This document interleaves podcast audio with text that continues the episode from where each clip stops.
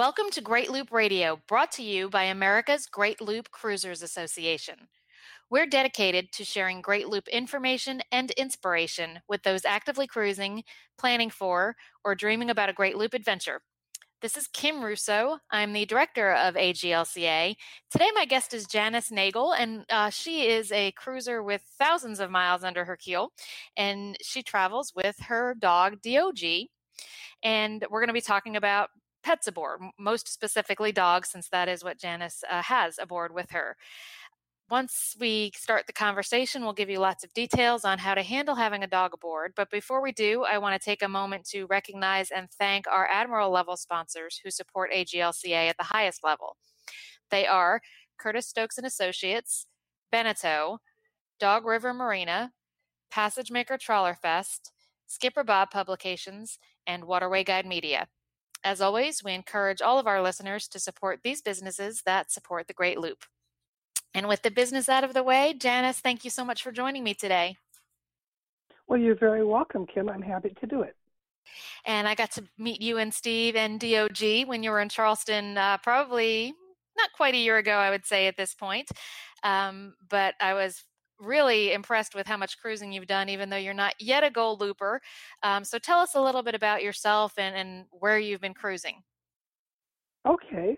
Uh, well, first of all, we bought a sailboat 10 years ago and sold everything that we owned, jumped onto the sailboat, and headed for the Caribbean. We were a little bit concerned about um, you know, telling people we were going to be gone five years and not making it. So we would just get, say that we were going to be gone, oh, two to five years. We didn't know. We actually made it six years, had a great time um, sailing up and down the windward uh, chain, windward and leeward chain, and um, just saw lots of beautiful things. And, and now, go, ahead. ahead. Yeah, no, go ahead. I was going to say now, now we're doing the loop, but we're doing it a little bit different. We're doing it in segments. We're actually in our ninth month, but it's our third season. The mm-hmm. first year we did the Florida mini loop um, as our shakedown to the, with the new to us boat. And then last year we made it from Stuart, Florida to the Bahamas and all the way up to Cape Charles. And this year we started our cruising adventures in Cape Charles. And right now I am at Staten Island um, in New York. Yes, and you mentioned that you're at Great Kills Yacht Club, which is kind of a looper favorite, and I know there's lots of loopers there and on their way there because I heard from one this morning that couldn't get in there because it's full. But that is, of course, is where um, our previous harbor host of the year, John Calasciabetta, is. So I know you'll enjoy Great Kills as well as New York City. Um, tell us, so your boat is Nomadic Spirit. And obviously, you've been uh, cruising for quite a while now. So, which came first, DOG or the boat? Well, that's an interesting thing. We picked up DOG. We actually acquired him the first day that we ever looked at the boat that we ended up buying. so DOG actually did come first. We mm-hmm. were in Florida. We also have a motorhome, and we were touring the country in our motorhome. And we decided um, we needed another boat. We had been without a boat for almost nine months, and it was time to buy another boat. So we um, were touring around Florida looking for boats and acquired DOG on our way to an appointment to uh, look at this boat. And um, so he gave us his approval, and here we are. so DOG didn't do all of the islands cruising that you did. It sounds like uh, he joined you before the the seasons of the Loop cruise started. Is that correct? That is correct. And and with uh, cruising the islands, and we're a little bit later we'll get into some of the things that are specific to entering different countries with a dog. Mm-hmm. but each island in the caribbean is actually an independent country of its own now.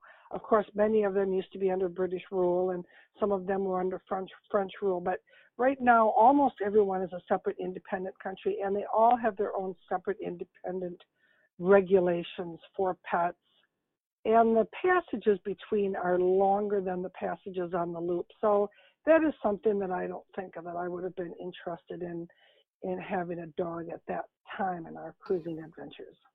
That certainly makes sense. Uh, so, um, was he a puppy, or was he used to life on land for many years before you brought him aboard? Well, he was a puppy. He was six months old, mm-hmm. um, and we we acquired him and the boat at the same time, but we didn't actually take off in the boat until a year later. As soon as we bought the boat, I mean, he he rode on it for a couple of short rides, but um, we didn't actually start that first cruising adventure until a year later. He transitioned quite nicely to life on the boat. He likes to sit, and I know that you have seen pictures of him sitting up on the front of the boat with his little life jacket on and watching the world go by.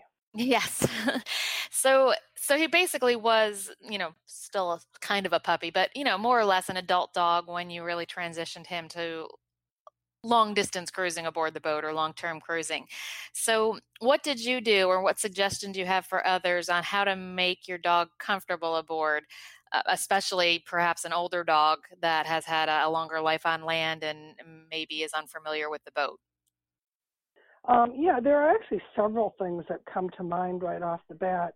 Um, of course, you know, if they have a dog bed, bring bring his existing dog bed that smells like him and that he's comfortable with or if you're going to buy him a new one you know get him used to it in his current environment for a while so it becomes um, comfortable to him of course bring some toys keep his uh, routine the same his eating routine and and of course the walking routine is going to have to change a little bit you know based on where you're docked and what your travel plans are of the day but that's that's minor and they can adjust to that pretty easy.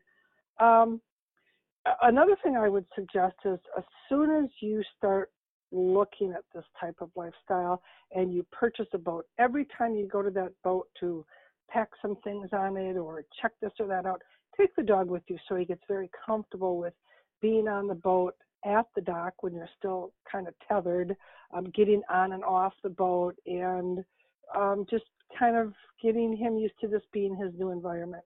Mm-hmm. So, when people start contemplating taking their dog with them on the loop, one of the first questions they always have is is the potty issue. So, I, I know you mentioned that you had uh, worked with DOG. What did you do? What have you seen others do to try and train your dog to do his business aboard? Which I know is not always successful for all dogs, but tell us what your experience has been. Uh, yes. Well, there are several threads in the forum and on the AGLCA Facebook page. Um, potty issues with the dog are probably right up there with talking about batteries and clogged heads. It's a pretty, it's a pretty popular conversation among cruisers. Um, I will tell you the tricks that I've read and the tricks that have worked for other people. Um, I've been told by a dear friend that DOG is just too polite to pee on his own boat. so I'm not having really good good luck with DOG on that.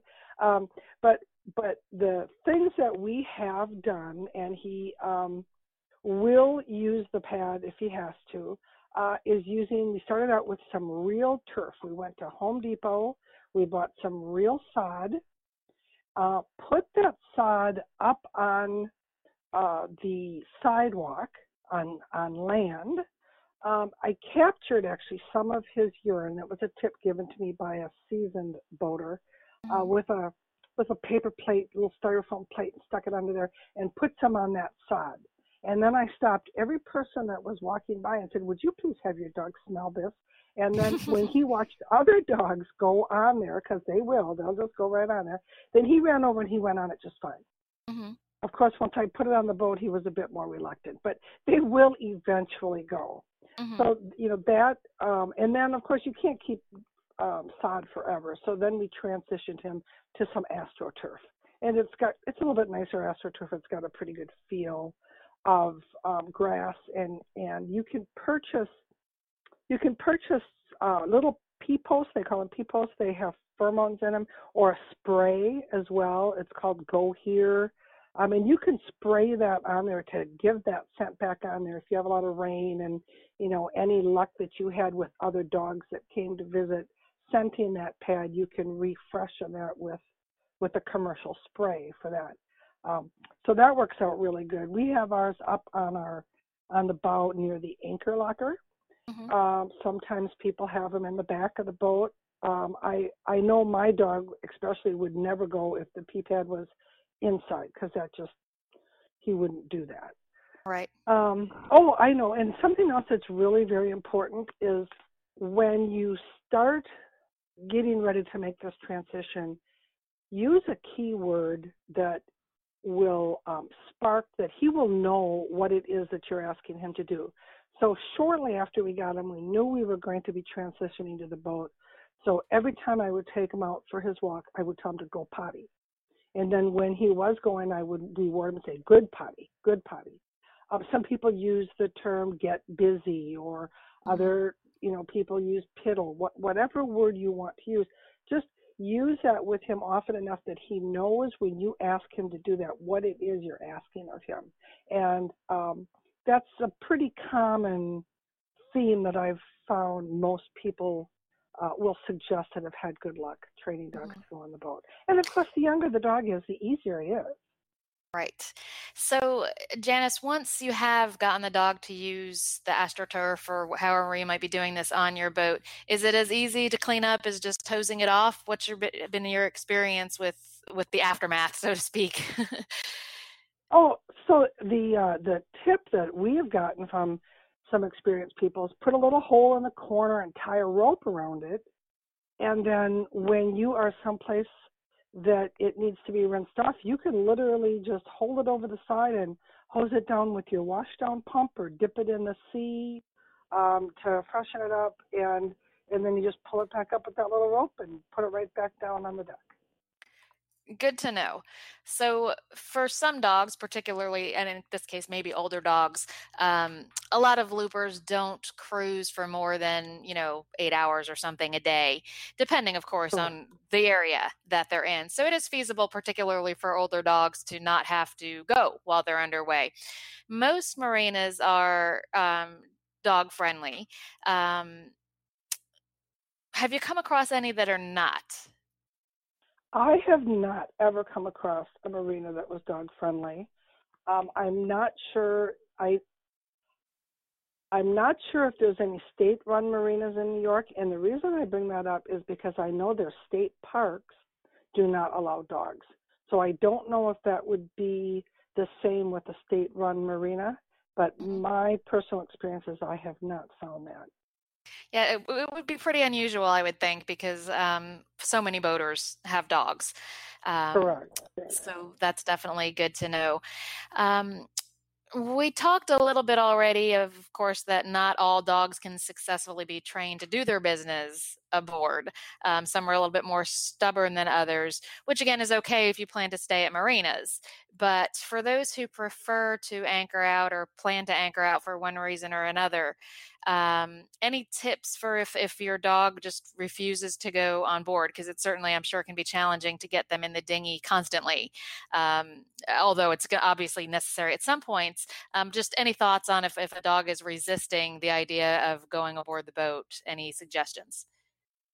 Well, the first thing, and I and this would be a good time to bring up um, anybody who is taking a dog on the boat. I'm sure they're going to want to talk to their vet, and um, there's quite a few things that you should probably discuss with the vet. But one of them is um, how long can a dog hold it without it hurting the dog? Well, you know what? It doesn't really hurt the dog. It hurts the human.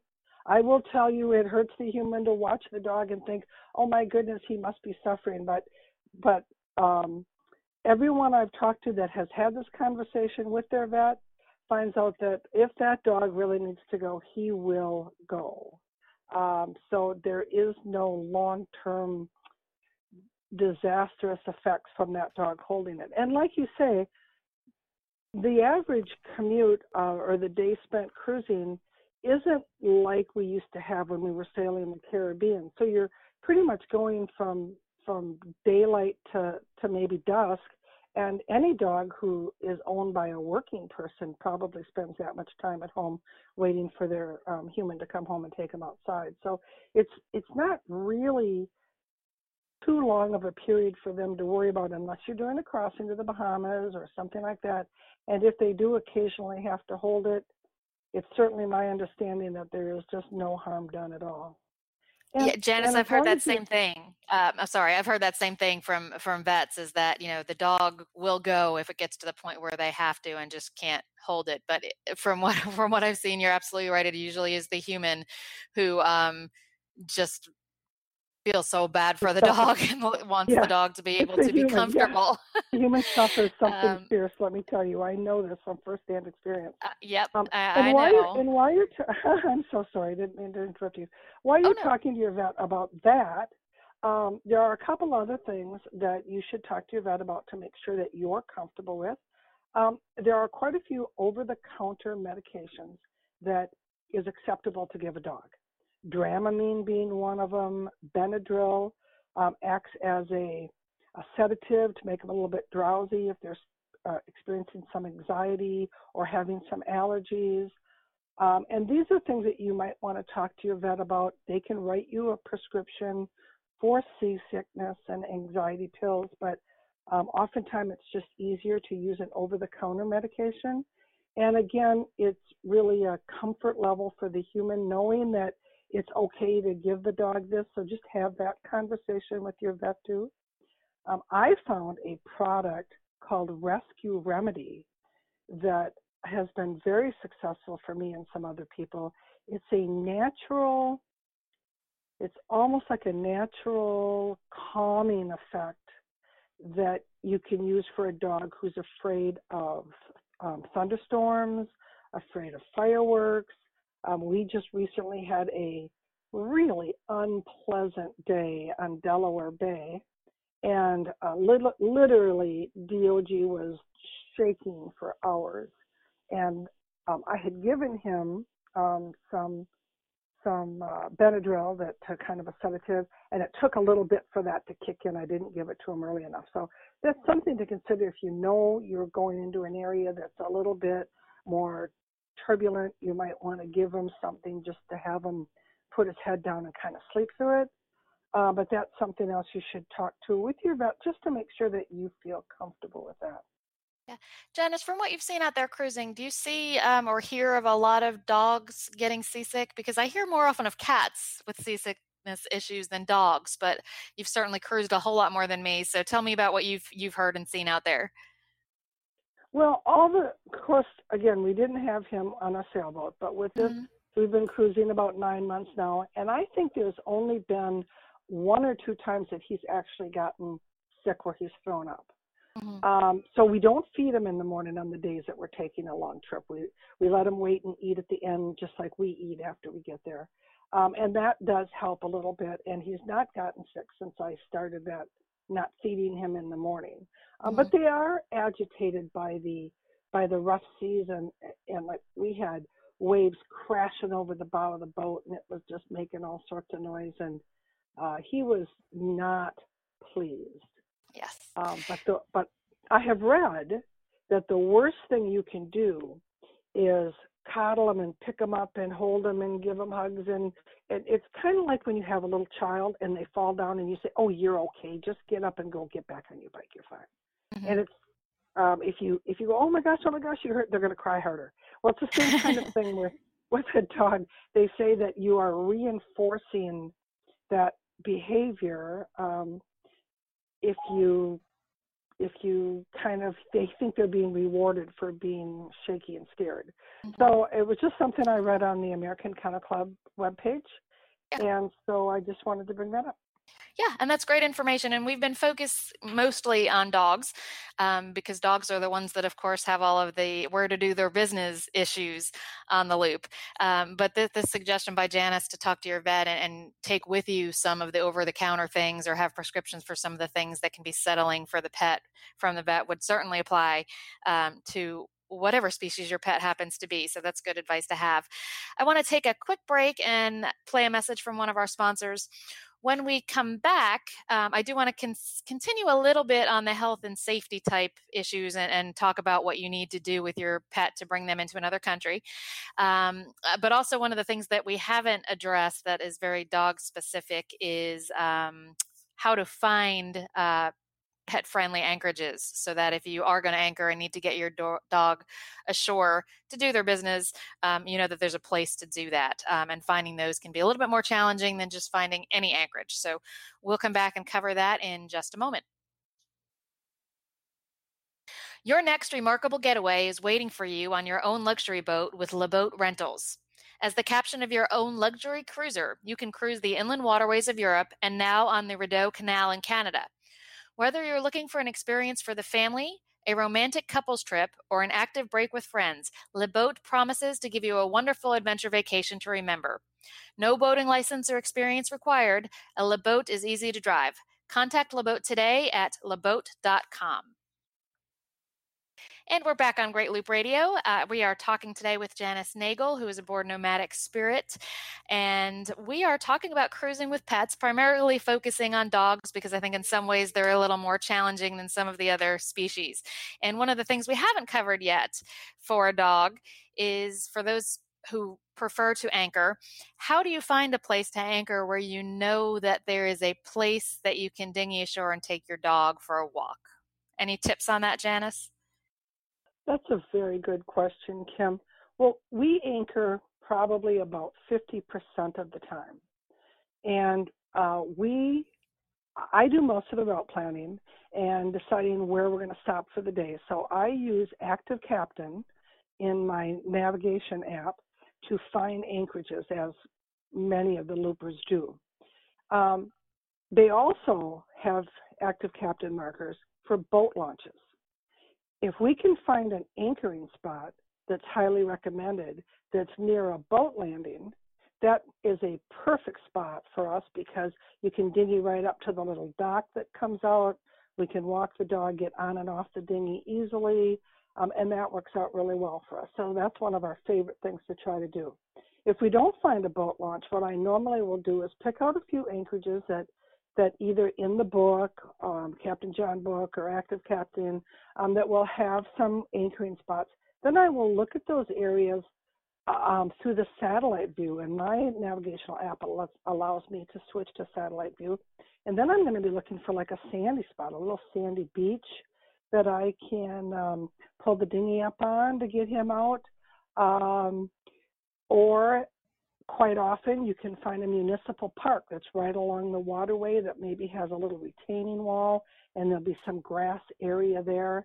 So those are the three things that I primarily will look for is an anchorage either near a boat landing, near a sandy stretch of beach, or some type of public access, whether it's a park or something similar to that. Mm-hmm. that that's great tips because that's a question I get asked a lot um, is how to find those types of anchorages, and those are some great tips on how to do that. One of the things, one of the probably most dangerous times for a pet aboard is that that moment when you're transitioning the pet from the dock to the boat, or the dinghy to the boat, and vice versa. Um, so talk about if you if you will some of the safety tips that you have both for getting your boat on and off the, the boat um, sorry, getting your pet on and off the boat, um, but also other times, what are some of the safety equipment that you use and some tips that you use to keep DOG safe?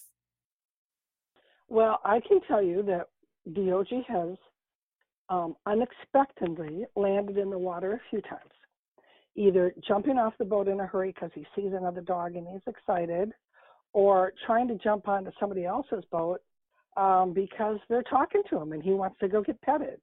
Um, so those are things that that actually do happen. And when we're on land, when we're um, land cruising, he usually wears a collar. But when we're on the boat, even if he doesn't have his life jacket on, he will have a harness on because it's something that you can take a boat hook, grab that harness on his back, and and lift him back out of the water if need be. Nothing is worse than having to grab a collar with a boat hook and you feel like you're strangling the dog on the way out, you know, retrieving him. We did have to do that once, and that's when we stopped using collars on the boat. Mm-hmm. Um, and then life jackets. When we're when we're running, he has a little life jacket he uses. As soon as you um, have found your boat and you're getting ready to go, put that life jacket on your pup every once in a while. Have him get used to the feel of it. Have him get used to laying around with it on, taking a nap with it on, just so that it kind of becomes standard standard wear for him. Um, and if you're in really turbulent areas and you're in your um, you're coming to a dock and you're worried about being underfoot, just take his lead and just tether him to something. Just kind of like tie him up to the cabinet or something just to keep him out from underneath your feet when you're in a kind of a high stress docking situation or locking through and you don't want him running around when you're trying to you know grab the lines and the locks and things like mm-hmm. that makes sense so dog is a fairly small pooch um, yeah. Any suggestions on what you've seen people with larger dogs do any differently?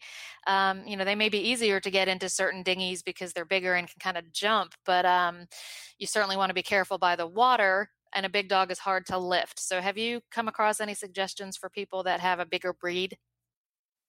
Yeah, the only thing that I've really seen, of course, boat style means a lot here. You know, once we had picked up DOG, we knew we wanted a sedan style, so it's a an easy on, easy off, not a big climb up the back like you have with a with the bigger sundecks. Mm-hmm. And the people that have the the bigger sundecks that have a little less comfortable access on and on to their boat. Um, I have heard of them using the little dinghy lift, the the little either motorized, motorized or hand crank, um, little um, uh, what am I looking for? Like a little crane that they use to lift that outboard motor off their dinghy, mm-hmm. and they've successfully used that with a with kind of a harness lift um, uh, almost like a sling underneath the dog to lift him up. Um, that's really the only thing that I've heard about big dogs. But mm-hmm. again, that's for using that search feature in the form and on Google Facebook page or on the Facebook page for AGLCA, and you can you can gather some additional information that I unfortunately might not have. Yeah, well, and, and I think that was good advice. Um, the idea of using, you know, a, a davit or, or something that on the boat to bring the dog. Um, but I think really a key thing you said there, Janice, was to consider this when you're picking out a boat. Um, if you're planning to bring a pet, then you really do need to make sure that the boat you're going to use is capable of accommodating that pet safely. Um, and I think that that's really a, a, very strong statement because there's the, if you have the wrong boat with a pet that just can't get on and off of it, um, not only will the pet be unhappy, but the human is likely to be pretty unhappy as well. So certainly something to consider.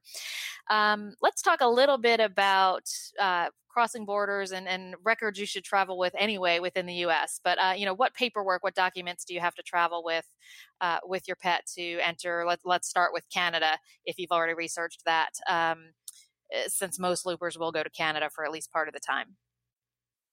Yes, absolutely. Um, so you should probably, whether you're going to Canada or not, you should probably have your immunization records, any prescriptions for any meds that he has, uh, special like DOG's on a prescription dog food, um, any kind of conditions that they have that uh, he has been doctored for in the past. Just kind of a copy of the medical history and the immunization should probably be with you at all times. Going into Canada is really quite easy. All they want to see is that he has current rabies documentation. So that his shot is current, um, it's not going to expire during the time that you're in the country. Um, and that is the only requirement for them to bring your pet um, with you um, into Canada. Uh, and that's the same whether by boat or by motorhome. We happen to know firsthand. Okay. It's a and little I... different going to the Bahamas. Okay. Yeah. Tell us um, about the Bahamas. Yeah, the Bahamas is it has been um, a little bit more challenging for many boaters. So there's a permit that you have to fill out in advance, and you send that permit in. It's a ridiculously low amount of money. I think it's twelve fifty now um, to have that, and then you send another ten dollars. I have the website I'll mention in just a few minutes. Um, if you send another ten dollars, instead of them sending it back to you, they will actually fax it back to you. You can get a free fax number online. Um, it'll just come right to your email, so that makes that just a little bit easier. And all of the all of the information that you need to know about that is available um, quite a few different places. Uh, but the the uh, official source is www.bahamas.gov.bs. BS as in Sam, Baker Sam. Um, so that's the official website. Once you get there, you go to non-resident and then uh, pets, and you will and you will find what you need there. However, I did a little bit of research. I found a new website, and it's called, and I'll repeat this in a minute, but it's called Bahama Pet, Bahamas petpermit.com, and I'll repeat that in a minute. Um, and I hadn't used it, and where I found it, the person had mentioned they hadn't used it. So I also belong to a cruising and sailing with pets Facebook group. And I put that question out to them this morning, asking them if anybody used it, and everyone is raving about how fabulous it is. It's an individual, I forget what his name is, maybe Wallace, and he started his own business. He was very entrepreneurial. And you fill out the form online, you pay him for the form and then a, a service fee for him, and he takes care of the whole thing and sends it back to you. That sounds like and a great service. You, yeah, and let me tell you why it's a great service. Because the first time we filled this form out for the Bahamas, we just sent it regular mail. They don't take a check, by the way. You got to send cash. Hmm. Guess what happened? Lost in the mail. yeah, well, lost in the mail. So then the second time we sent it FedEx like they suggested we do, it cost $45 just for the FedEx. Mm-hmm. So, so this is a this great service. Definitely here, a need for it. So tell us the website for the service again. Okay, it's all one word Bahamas Pet Permit.com. Perfect. And tell us again the Facebook group that you're a member of, because that probably would be of interest to our listeners on this topic as well. It's Sailing and Cruising with Pets. I'm, I'm, sure that that's definitely something people will look up on Facebook um, in case yeah. they have additional questions. Um, I have done some research myself for Canada, and there was a link to this in the Great Loop Link newsletter not too long ago. Um, but just be sure you you check for your specific pet. Canada also has great information on their website about the requirements for different species. Um, you know, dogs are very easy in Canada. Uh, certain types of pets are not. Um, birds, for one, most of our loopers that are traveling with birds don't go to Canada because while Canada is, is pretty friendly about letting the bird in, the US is not so friendly about letting the bird come back after it's been in another country. Um, and I think that's still stemming from fears from a few years ago from things like bird flu. So, um, you know, be aware be aware of that and if you have a, a bit of an unusual pet make sure you check on what's going to happen when you try to re-enter the us as well. Um, janice just a, a, final question before we wrap up. Um, just like people it's possible that your uh, your pet can get sick along the way. Um, have you found any good resources for finding a vet if you should happen to need one? Well because we're full-time nomads whether by land or by sea um, we use Banfield Pet Hospitals. Mm-hmm. Banfield Pet Hospitals are inside of PetSmart. And if you go into a Banfield Pet Hospital, they will pull up Dioge's record and they will have everything he's ever been seen for at any veterinary clinic owned by Banfield since day one, which is really a fabulous service. You you can join it um, and it's almost like an insurance. You pay a one-time fee, and it covers everything. Um, something to look into. But if you, but that's just my personal opinion. For me, that's really easy. My second favorite thing to do is to call to call or email a harbor host. Mm-hmm. If there's a harbor host um, in the area where you're at, they're going to know. I mean, they're a wealth of information on so many things, and this is just no exception. And then again, the Facebook group, if you post a question out on the AGLCA Facebook group, you've got 20 answers within 10 minutes. It's so a very active group for sure. It is. It is very, uh, very good. And, you know, and there's usually they're speaking from experience. Mm-hmm. That's right. Um, and I'm glad you mentioned the harbor hosts because then the number of harbor hosts is growing, um, which is really a great thing. And that means in many areas there's more than one. So if, if one does not have a pet, uh, another may. Um, and uh, again, harbor hosts are local to the area they're serving in. So even if they don't have a pet, they probably have neighbors or friends that do. So as you said, there are a wealth of information about whatever might come up. Um, and services for pets is no exception. Uh, Janice, any final thoughts, any tips that maybe I didn't ask about before we close out for the day? Uh, no, I can't think of anything other than the fact that I can't imagine going on a cruise like this and leaving a loved one behind. That's such an excellent way to, to wrap it up because I think many share that sentiment. So, Janice Nagle, Nomadic Spirit, thank you for joining me today. I appreciate your time. Thank you, Kim. Thanks so much for having me. Yeah, and to our listeners, thank you for joining us once again. We'll be back next week with another episode of Great Loop Radio. Until then, safe cruising.